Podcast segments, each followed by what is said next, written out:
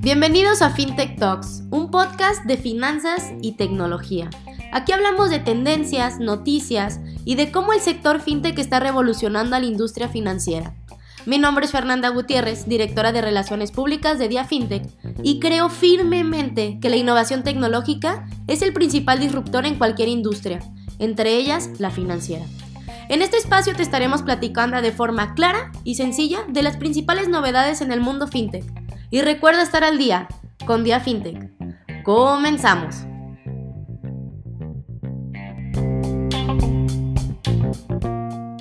Bienvenidos al episodio número 26 de FinTech Talks. Soy Fernanda Gutiérrez, socia de Aguilar Sank, firma legal especializada en empresas y startups del sector FinTech y cofundadora de Dia FinTech, medio de comunicación digital del sector FinTech y pioneros en combinar la creación de eventos, cursos y noticias del sector en Latinoamérica.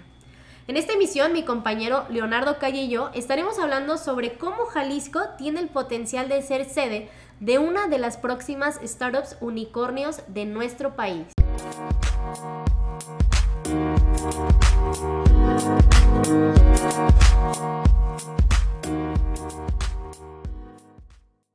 Así es, Fer. Si bien Jalisco se ha destacado en los últimos años por su participación en la disrupción tecnológica, es por ello que el Estado se ha ganado un estatus o apodo como el Silicon Valley mexicano. Si bien dentro del sector fintech, según datos expuestos por Radar Fintech, Jalisco se encuentra en el tercer puesto del ranking de estados con más instituciones de tecnología financiera en México. Dado a esto, diversos modelos como crowdfundings o wallets digitales han estado sobresaliendo en los últimos años. Esto al grado de que expertos apuntan a que posiblemente la siguiente startup unicornio será proveniente del estado de Jalisco. Es así que a día de hoy hablaremos de los cuatro proyectos candidatos a conseguir el estatus de unicornio en nuestro país y por qué su sede está en Jalisco. Así es, Leo. Así que bueno, antes de exponer estos cuatro proyectos que, que nos mencionas, daremos una breve introducción al mundo de los unicornios y bueno, por palabra unicornio nos referimos a una empresa del rubro tecnológico cuya valoración ronde los mil millones de dólares. De momento nuestro país cuenta con cuatro unicornios. El primero sucedió en 2020 y fue Kavak cuya valoración ronda aproximadamente los 1.050 millones de dólares. El segundo puesto se lo lleva el exchange de criptomonedas Bitso cuya valuación llegó a 2 billones de dólares. Como tercer lugar tenemos al Grupo Bursátil Mexicano, que en junio de este año anunció una inyección de capital por el banco japonés SoftBank Latin American Fund, que los catapultó hasta este estatus. Y por último tenemos al más reciente clip. Días después de que se anunciara la noticia de que GBM la fintech de puntos de venta móviles alcanzó la recaudación de mil millones de dólares en fondos y una evaluación de los dos mil millones. Simplemente algo extraordinario. Y si bien México sigue demostrando apertura en este mundo al, considerarse el segundo país más desarrollado en temas fintech, solo detrás de Brasil, en Jalisco existen diversos proyectos que están haciendo ruido en la región y estamos hablando de empresas como 100 ladrillos, Quesky, Bill Pocket y Yo Te Presto. Por excelencia vamos a comenzar por 100 ladrillos. Si bien el mercado de las bienes raíces ha aumentado de valor a un grado exorbitante, es así que expertos señalan que en la inversión de un inmueble con potencial ronda a partir de los 4 millones de pesos, algo que sin lugar a dudas deja a muchas personas sin acceso a esto.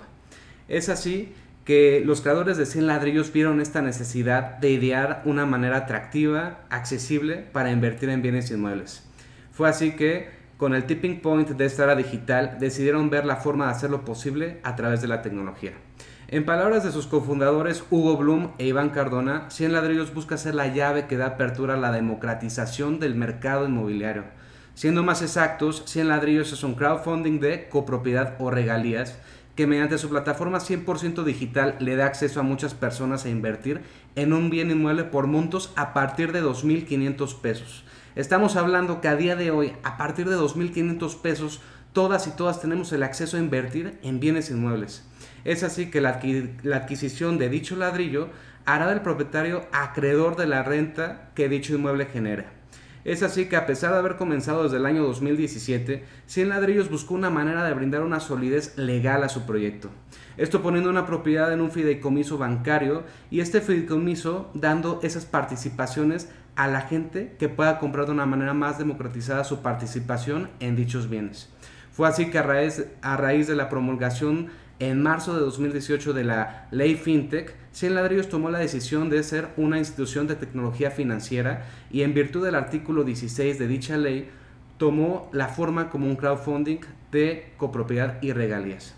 Entre las particulares de dicha ley es que esto permitió que 100 ladrillos pueda emitir más de 100 participaciones de una propiedad, cosa que antes de la ley FinTech eso estaba considerado como una emisión de valores.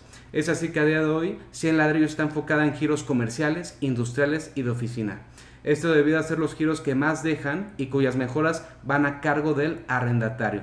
En palabras de sus, cofundadores, estos giros estiman una ganancia aproximada del 8% anual al valor del inmueble.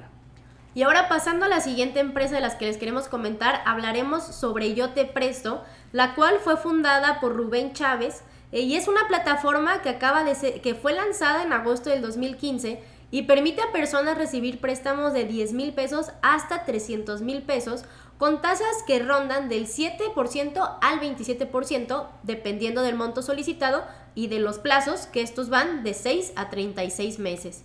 La plataforma se fondea por la misma comunidad, es decir, uno puede invertir su dinero que va desde menos de 100 pesos el mínimo para poder prestarlo a los que aplican por estos créditos dentro de la plataforma. La plataforma de la fintech consiste en un peer-to-peer lending, una modalidad de crowdfunding que conecta personas que buscan un crédito con gente interesada en invertir. Esto con la finalidad de ofrecer tasas más bajas en préstamos y mejores rendimientos en inversión. Actualmente la empresa cuenta con más de un millón de usuarios registrados y ofrece una tasa promedio del 20% para sus acreditados y un rendimiento promedio anual del 17%. Y por otro lado, por parte de los solicitantes, es una herramienta ante las deudas en tarjetas de crédito. Esto con la finalidad de solicitar préstamos para liquidar deudas de tarjetas y préstamos personales bancarios con una tasa más baja y llegando a ahorrar hasta la mitad de intereses. Esto se logra gracias al unificar las deudas y concentrándolas en un solo pago para así facilitar la gestión de sus finanzas y evitar recargos e intereses moratorios. Otro punto se encuentra en la flexibilidad. Esto gracias a que tú decides el plazo que tienes y la tranquilidad de que todos tus pagos serán fijos. Es decir, te olvidas de tasas de intereses variables dependiendo de tus tarjetas. Un ejemplo de cómo funciona Yo Te Presto. ¿Quieres saber cómo te beneficia la, la consolidación de tu deuda? Supongamos que debes 40 mil pesos de la tarjeta de crédito oro de BBVA y quieres pagarlos en un plazo de 18 meses. Por esa deuda pagarías aproximadamente 21.954 pesos más intereses porque ese plástico te cobra 60.9% de tasa. En cambio, con plataformas fintech como yo te presto, solo pagarías 4.883 pesos de intereses 14.9% y un ahorro de 17 mil pesos. En este caso, a diferencia de 100 ladrillos, yo te presto es un crowdfunding de deuda, de deuda en el que se conecta personas con dinero que tengan intención de invertir con personas con necesidad de un préstamo. Esto dando en promedio una tasa del 17% anual y le dan acceso a personas a deslindarse de deudas de bancos tradicionales. Por otra parte, tenemos en tercer lugar a Bill Pocket, la empresa 100% mexicana que precisamente ha incursionado en temas de seguridad y tecnología financiera. Esto creando una plataforma capaz de convertir cualquier dispositivo móvil en un punto de venta, lo que permite a cualquier persona aceptar pagos con tarjeta de crédito, débito y vales. Su historia inició como una idea en 2012 cuando el tapatío Alejandro Wizard, CEO y fundador de Bill Pocket, contaba con un negocio enfocado en desarrollar aplicaciones dedicadas a marketing. Un día se enfrentó con la necesidad de aceptar pagos con tarjeta y fue en ese momento en el que inició los trámites para obtener una terminal punto de venta y el banco se la negó. Es así que aquí vamos a hacer una pauta ante la poca democratización de los puntos de venta por terminales bancarias en nuestro país. Es así que Bill Pocket se convierte en la primera empresa mexicana en consolidar un proyecto de esta índole.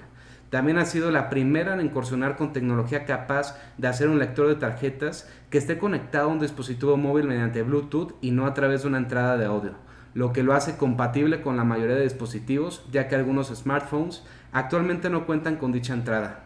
Si bien, según datos del Banco de México, en nuestro país existen más de 27 millones de tarjetas de crédito y 143 millones de tarjetas de débito. Es así que Bill Pocket nace para fomentar la inclusión financiera que permite un aumento considerable a la captación de clientes para todo tipo de negocios o empresas y así evitándose perder consumidores por no llevar consigo dinero en efectivo.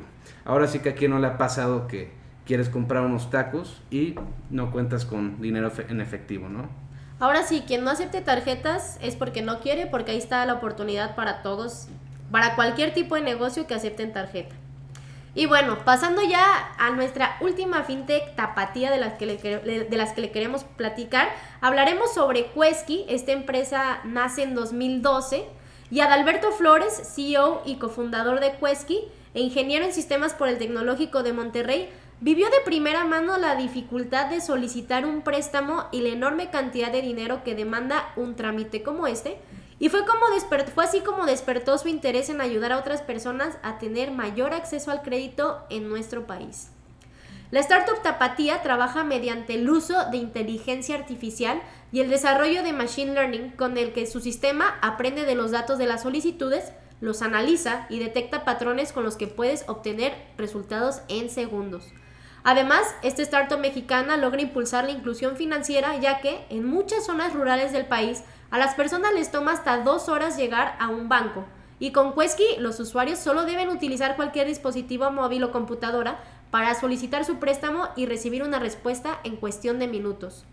En su plataforma, Quesky ofrece de manera fácil y segura créditos online personales hasta por dos mil pesos para nuevos usuarios Mientras que aquellos que han logrado un buen historial dentro de su plataforma pueden acceder a préstamos por montos mayores y hasta el momento cuenta con más de 2.6 millones de préstamos depositados. Por otro lado, Quesky también ha ayudado al crecimiento del e-commerce en nuestro país al introducir la herramienta Quesky Pay.